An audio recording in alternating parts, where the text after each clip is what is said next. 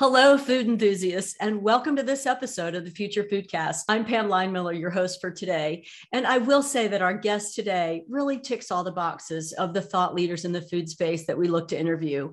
She is an innovator and she has been for a long time.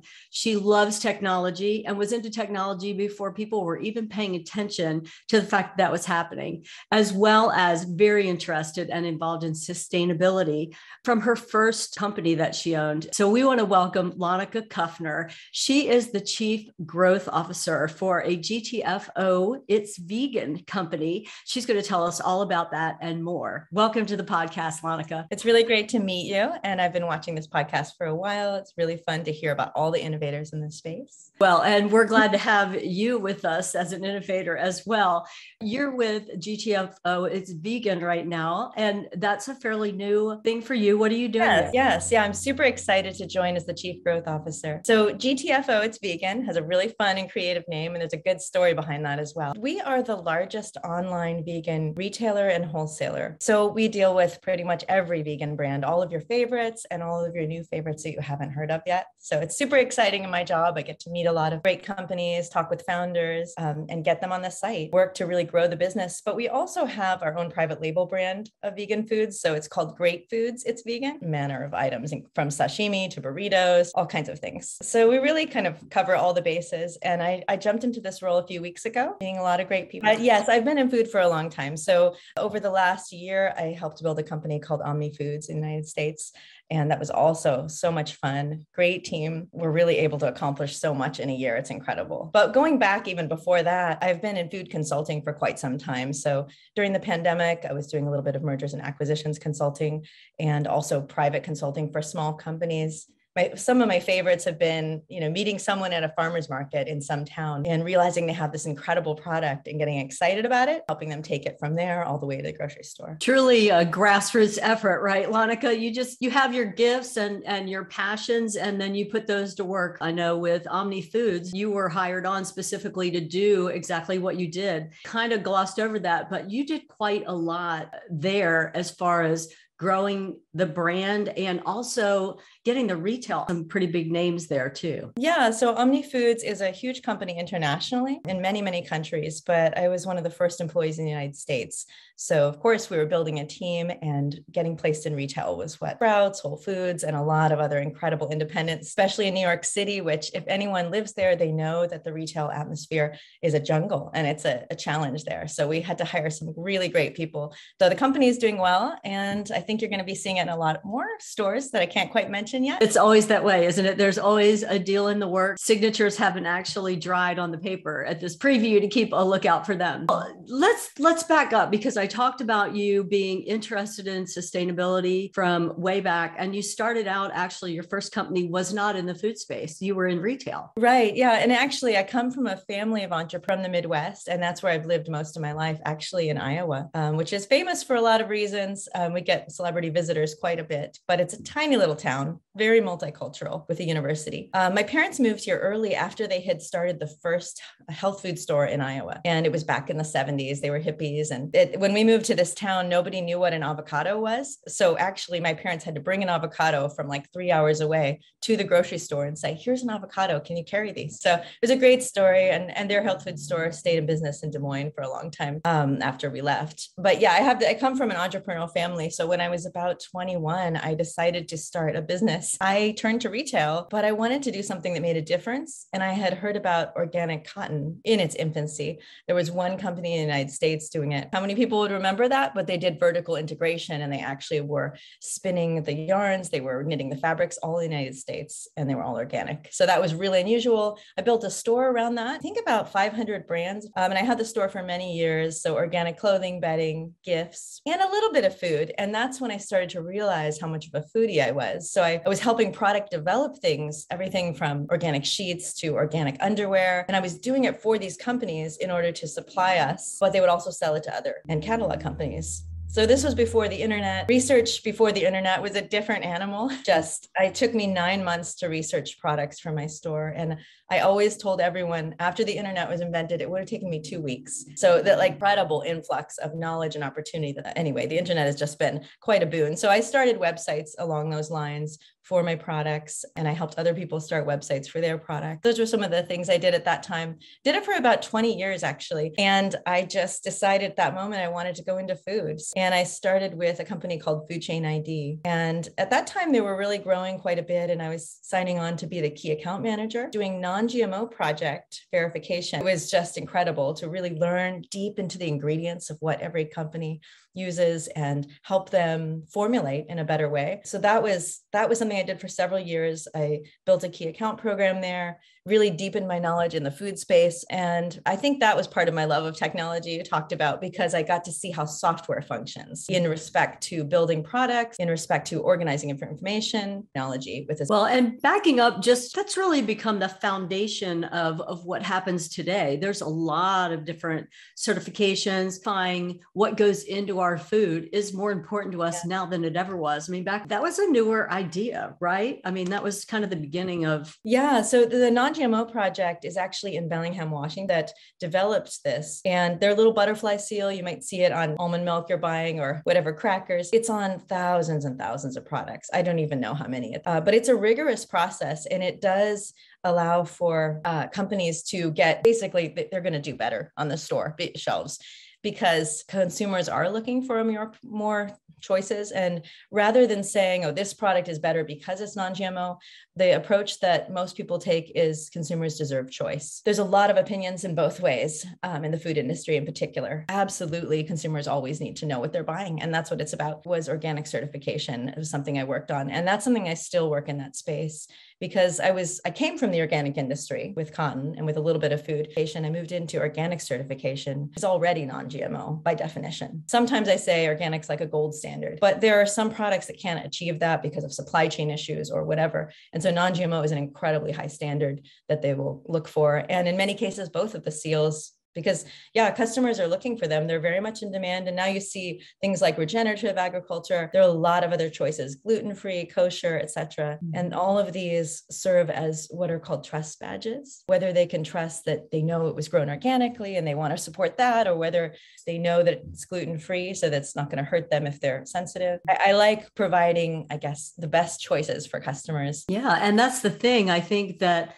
we as consumers do want choices. And like you said, we are looking more and more than we ever have before. I like to say, I mean, some of us like partner with brands. We mm-hmm. become a little bit of a raving fan of a more and more. Um, we have allergies that are going on. People need to know certain ingredients are not in their foods, like you were saying, and mm-hmm. and so that you know food is not going to hurt you or bother your system. And more and more of that is going on. I think that's really important. We can find out a lot of that information too, as you were saying, now that we have technology that online search piece yeah i mean no different. blockchain. yeah blockchain is a great tool for that and i've worked so many different companies. I know um, Zego foods in san francisco was one of the first to use blockchain technology on their packaging so you could actually scan it and you can and see where your bar where the fruit is coming from or where the oatmeal is coming from and i think a lot of companies are adopting that I also, you know, one of the biggest seals that I'm excited about right now is upcycled. Don't know what that is. It's worth Googling. It's relatively new. And upcycled food, I believe that's what it's called, upcycled food certification, has come out because every everyone knows when you cook something or when you bake something or prepare, there's always waste. So if you make an apple pie and you peel your apples, those apple peels, maybe they're in your compost. If you're doing that, maybe they're not. Um, but food waste is in, insanely important. It's contributing to the environment in ways that are, I think it's something like 30% percent of all food that's grown is wasted. So mm-hmm. there are a bunch of companies working on this, but one thing that's come out of this is upcycled food certification. So you can Google upcycled foods and you'll see there are all kinds of products you can buy from pancake mixes, cookie mixes to plant based milk. There are many, many things that are consumer ready products on your grocery store shelves. I hate to say a waste product, but that is what it is. It's something that wouldn't have gotten used. So if you imagine using those apple peels for something else that's nutritious for someone, that's that's the process. Yeah, and maybe instead of a waste product, more or maybe it's just the excess, all of the apple. We we didn't use the peel for this core thing that we were doing. And and the peels, I remember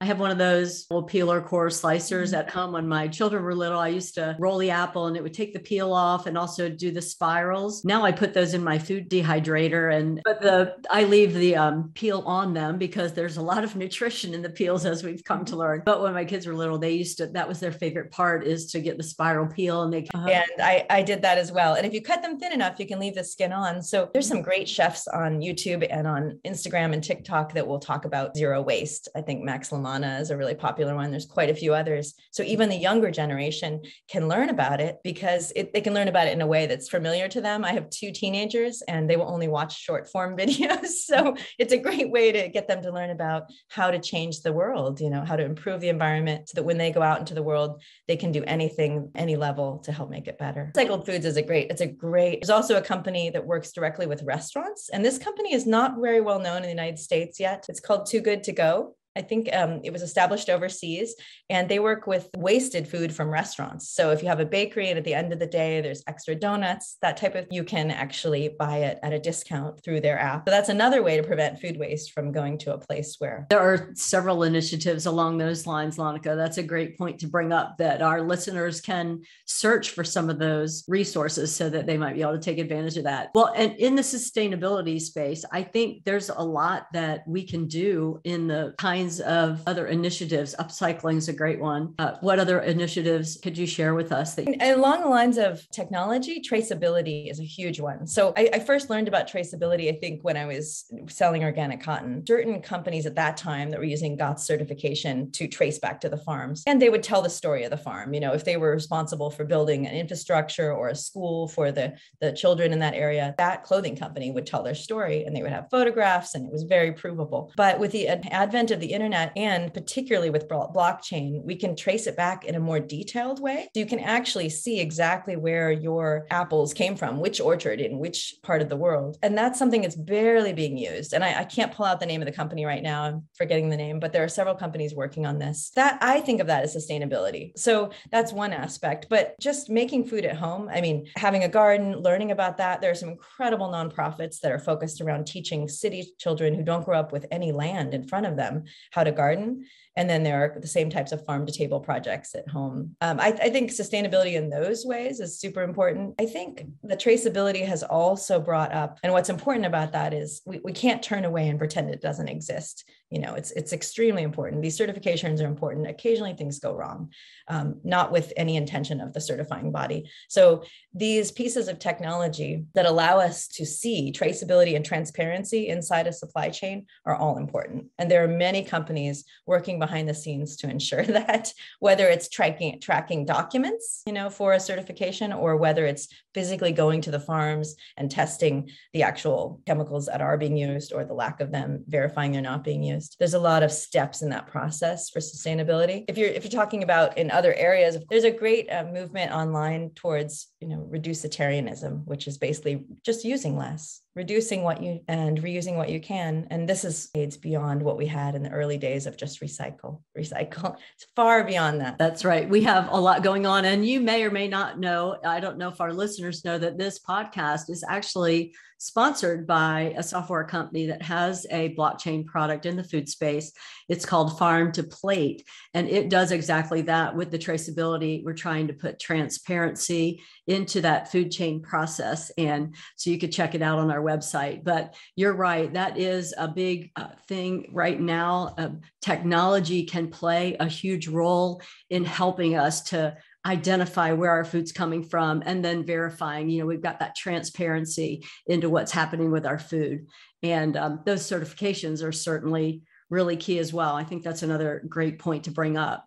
But technology does enable us to do a lot of things that we didn't do. Circling back around to when you tried to do research for some of your organic mm-hmm. products, manufacturers create additional organic products. Again, you weren't benefiting from that other than selling some in your store, but you were using your gifts and kind of paying that forward. And I, I see that theme throughout all of your professional life here. You just you see a need and you go to fill it And I think that is really, really great. But talking about the research that you did, and now fast forward, because we do have mm-hmm. the internet, we do have websites, we do have the ability to put information out there and search for what we're looking for. And that has had a huge impact. I'm sure you've seen big transformation across. Yeah, I think so. And obviously for the area of makers, you know, small, small time makers, whether they're making clothing or greeting cards or food. It's incredible the way that you can bring your product to market now. And I think it started out in small, small venues that were now that are now big, like uh, the ones we're familiar with, like Etsy and etc. But there's a lot of others that have popped up that are using that direct uh, marketability of technology that are making everyone discoverable. And that is beautiful. I mean, one, one of my passions, other than food and organics, is actually just business. I mean, I, I was loving reading business magazines. I would read Fast Company when I was like and read the stories of all these founders and you you hear about the glamour and then you realize it's not glamorous at all it's just a lot of work right so anything you can do to make it more efficient and less painful for a founder is what I'm interested in. Did um, didn't know about the full level of technology what you're describing, but that's also a really good program. And I think for your listeners to just be able to know that they can do research for anything from sourcing items, ingredients, um, that they can look for research on food safety issues, which is another issue where basically transparency in the supply chain is really important, and using technology to track food safety issues is super important. There are a number of companies that use that? Uh, I would say sustainability level of what you're buying. There are a few options for that. I think the best for me is to always go direct to the supplier. So if you aren't sure about it, you can just keep asking questions and keep going.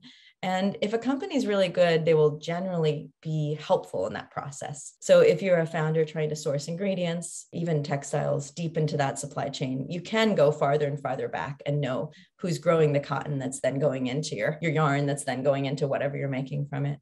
Right. But that authenticity is really priceless. And I came from a generation where everything was sealed. You couldn't see into the supplies chain. And then at some point, I think it got broken wide open in the last 10 years or so. Um, it's become really an option that you can see back. So mm-hmm. that's part of the reason you're getting all these makers and you're getting such a huge influx of new companies, not just in the food space, but in any industry. Well, you talked about scalability, you know, for those smaller makers and providers, one of the things that I've seen is is kind of the creation of food and other product like a consortium mm-hmm. where one distribution hub might kind of like you did in your organic store initially, but now it's online and then the scalability goes multiple times faster because they can come together. Have you seen things like that? Happening? Yes. It, do you mean marketplaces as well? Like a marketplace, yeah. Yeah. I mean, there are wholesale marketplaces like Faire. There's several that are similar. And I don't have a, you know, I don't have a personal interest or actually even know anyone in any of these companies, but I have entered into that space to check them out. And I think it's incredible. You can go on as a retailer now and I could order organic chocolate and I don't know, flower pots. I mean, anything that doesn't go together all in one space, jewelry. Mm-hmm. And that that is a great addition. It would have made my job so much easier. I mean, when I had a store and when I had the websites, I was ordering individually from every company and I had 300 in the beginning. Mm-hmm. So these marketplaces online are very valuable. I think that I've never seen anything bad about them yet. I haven't done a deep dive in the technology yet, but so far I've been thinking they're very exciting for mm-hmm. people to source for their online stores as well. I think the biggest thing with online at this point is it's very difficult to sort out marketing, and that is always a challenge. So with young companies, when I advise them, I typically say, you know, you have to keep that budget under control and really educate yourself about what works for your customer because it's different in every industry. It's different even with separate companies in the same industry. If you really know your customer and you know where they're sitting or where they're walking, that's where you advertise to them and not necessarily where you're being told to advertise. Interesting insight into uh, really maybe the entrepreneurial journey, which I know you're also very passionate about, and you are one, as they say, I are one. Uh, you've you've done that several times. I mean, you've you've had several different. You said you came from an entrepreneurial family, and so you have that mindset, and you're looking through that lens as you look to discover things. And what insights can you give to maybe some of our we i know we have a lot of listeners that are entrepreneurs in the food space and they would love to hear whatever insight you might have sure. that comes out of your passion for them. Yeah, I love entrepreneurial activities of any kind. And I, I have spoken a few times for different colleges and high school classes. It's really fun to talk to people the younger they are when they're really in that idea stage. The first piece of advice I always tell people is when you have a great idea, you really have to research it. After you have the aha moment, if you're lucky enough to have that, you've got to research and see who all your competition is. And that doesn't have to be a sad process. It can be kind of exciting. So if you're going to make some kind of new ice cream, just go out and buy every kind of ice cream there is and go online and look at what people are saying about ice cream. Look at the stories behind why they eat ice cream. That's just an example. But I think the main thing is is that you have to research, know your competition, so that you can differentiate. There's nothing else that's more important than that. And, and I've seen a lot of big brands who have come to me and basically not done that part of the process. And they're a copy of something else or a small brand. And, and it doesn't ever work, really. Uh, even if you throw a lot of money into the marketing, it's not going to work. So it's much better to have not necessarily the most unique idea, but to approach your unique idea with your unique personality and with some aspect that's that's separately identified with just who you are. And it could be your story, or it could be something you're doing because of a deep love or a cause. I always tell people don't start a company at all unless you're prepared to give back from day one. So have a give back. We all know the famous ones like Tom's Shoes and places where they start off with that as a mission. And there's a reason why they've, you know, been successful and had certain levels of fast followers so i think you you can't just create a good product you have to actually create a good product and have a social mission absolutely or environmental mission or both if you can social mission environmental mission those are the things that in the end are necessary in order to make your company function and one little tiny thing i noticed only in the last year I started surveying a lot of the small companies that I was working with and new ones. And I would ask each person, who does your branding? Because sometimes I'd see some food item that just had such cool labels and just everything about it was just colorful, beautiful, really on point. And almost every time they would say, "Oh, it's my sister," or "It's my cousin," or "or it's my best friend from high school," or it happens to be the lady standing over there or the guy behind me.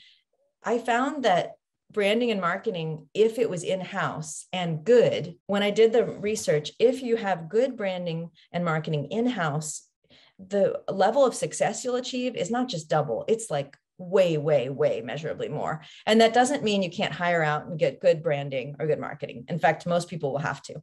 But if you're lucky enough to have someone on your team or bring them on early who has that vision, you can you can literally make your company triply successful in the first few years because you're you're going to save so money much money having them in house. So and conversely, Unfortunately, if you have someone on your team who is creating branding that isn't fitting the market, let's just say it that way, uh, it can kill your company faster than almost anything. And so when when I go in to consult with anyone, whether I'm giving them five minutes of free advice or whether they're paying me for you know an hour or whatever, the first thing I always ask is who's doing your branding, and I tell them what I think, where it places them in the market, if it's good, if I think it's going to sell, with what demographic, if it looks very similar to someone else out there, I draw attention to that. But anyway, I can't say enough how important that is because you can just pay someone to do a great job, and there are plenty of great firms out there, but it's a lot of money sunk into something. And so you have to be getting that on point. And so if you don't have that on your team, go find someone who can do it and pay pay for it. Also get samplers so that you can get an idea of what artistic direction they're going in. So anyway, brand, branding and marketing is fascinating to me. I am not a brander in that way, but I know what will sell when I see it. So it's easier for me to take it apart and look at something designers work. If there's five examples and say this one will be the best for your market at this time, but in 3 years it could be totally different. Wow that's really insight I haven't heard before. And I'm not I'm not a brander and and the marketer either. Uh, but I interesting perspective about having that in house. Mm-hmm. And is that maybe because there's more buy-in from that branding person, like they're understanding your mission and your company more and really caring? I have a lot of companies that do great branding. So I'm not trying to say you can't do it out. What I'm saying is it when when I go to a booth at a trade show and I see something that is so on point, it's just incredible. Most of the time, if they're small, if they're like in their first two years, mm-hmm. if I if I see amazing branding and a great product, if I ask them who does the branding, typically they'll say, "Oh, it's this person." But what I'm saying is it saves them so much money mm-hmm. that it's allowing them to like jump the line.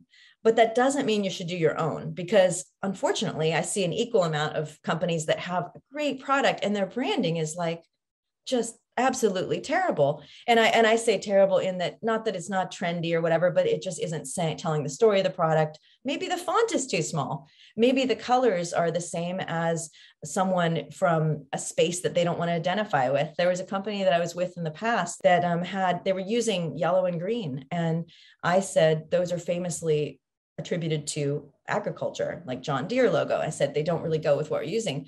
We need to move to a blue and white. And they did eventually. Um, in any case, I think there's certain subtleties that you can't pick up on if you don't know where to look. So that's where hiring someone can be super helpful. So I think in so, to some degree, you just got to look at what your success level is. I just think that when someone's springing for $5,000 or whatever for a booth at a trade show, don't do that until you've verified that your branding is ready because you're just going to disappear inside the the thousands of other companies. Right. And also interesting comment you made because in the first one or two years normally entrepreneurs are on a really tight budget and you're mm-hmm. trying to figure out the best place to spend your money where that is going to help you the most to move your brand forward. And to your point if you have an in-house option then use it and spend your money in other areas to help yes. catapult your yeah, brand. If you have an in-house option, try it, but beware of bias. You know, it, it is hard when it's your sister or your brother or your dad or whoever it is.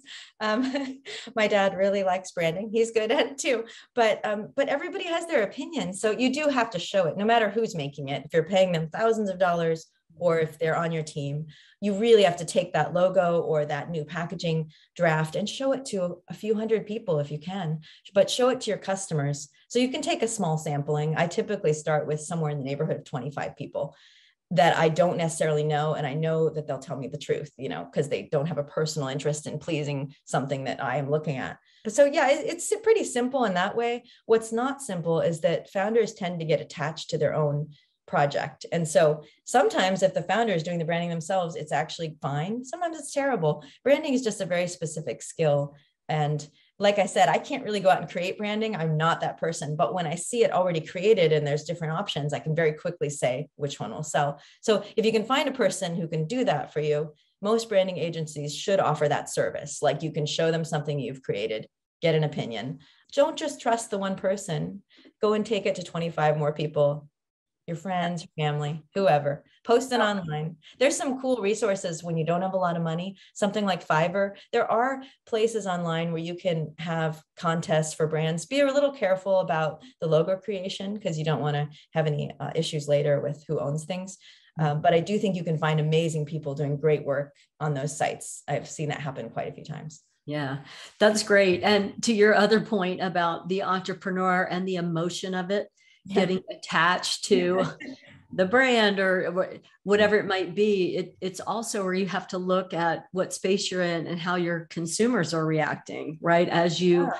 start to grow and scale and oh yeah. I mean and big companies know this. There are you know there's high tech companies who have billboards that are digital and they're measuring our eye reactions to it. So these are companies that are spending billions of dollars on it but you can walk into a train station and you're seeing a digital ad and the ad is measuring your reaction uh, whether your eyeball is and whether you're uh, forming a slight smile whether your eyeballs are getting wider or whether you're looking away quickly and looking down.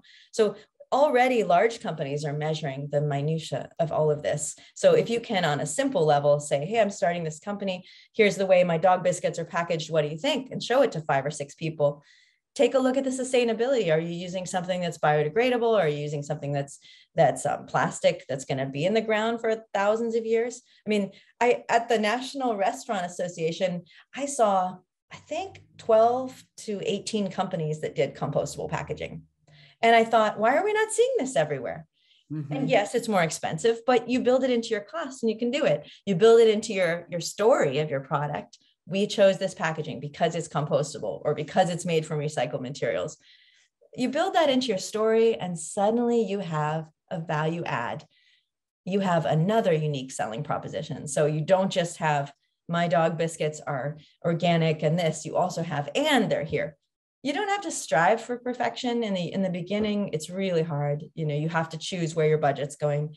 So, absolutely, in the beginning, I say strive for the ingredients if it's a food product of any kind, strive for that 1st mm-hmm. And then beyond that, go to the packaging. But the thing is, the social mission, the give back has to be there from the beginning. So you have to decide where is it going to go? Are you going to give 1% to a charity that you care about? Then put it on the packaging. You can change it later to another charity if you want to and put that on the packaging.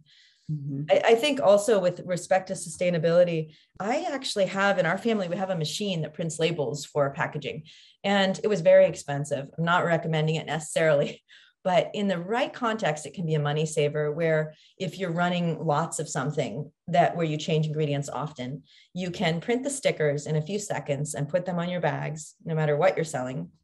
You could even be selling clothing and put it on the hang tag you can do packaging on site that's really affordable mm-hmm. if you're running regular lots. If you're a small producer um, and you're running lots of food or whatever it is every couple months, then you might be better off just buying stickers or buying the packaging. So the packaging is the other place other than marketing. It's the other place where you can really waste a lot of money if you don't set it up properly. So it's good to get a little bit of help with that and I don't, I'm not talking about the cost of certification, but in the cost of ingredients. And, and I've seen that in real time with people. These are small entrepreneurs that I typically were work, was working with that experienced this, where there's maybe five people in the company or two or one. Well, and to your point earlier, um, the more you can differentiate yourself, and certifications is one way you can do that. If you go in the right order and get that first, you are going to be different than the guy down the street who has a similar idea. And that's just another point, giving your consumer another reason why they might buy your product over the other product that's available in the same space. So yeah.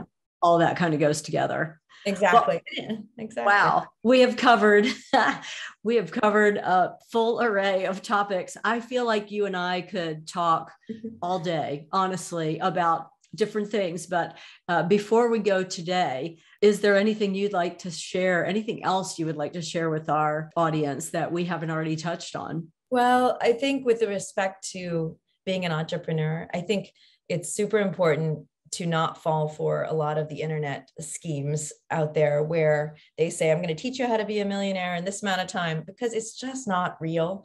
And you can waste a whole lot of money and time and life energy. The other thing I want to say is you don't have to have an aha moment necessarily to be an entrepreneur.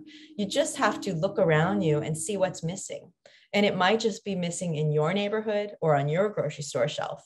So, starting something in your area is always enough to build a business. It is it may not sell for $40 million in 10 years, but that's not everybody's goal. And mm-hmm. it's certainly not a goal that even is palatable or feels good for a lot of people. I know so many companies that started as one person and they're still only five people 10 years later, and they're making a wonderful living, you know, giving incredible back to incredible amount of money back to whatever charity, and they are providing a service or a product that wasn't available in their area. So I think a lot could be said for regional entrepreneurship. And this feeds into local food. It mm-hmm. feeds into makers. These people are very important. They are actually driving the economy. And you know to become the one unicorn that gets all this funding it's it is overrated to be honest. Um, when you actually know people who are experiencing that it is incredibly stressful.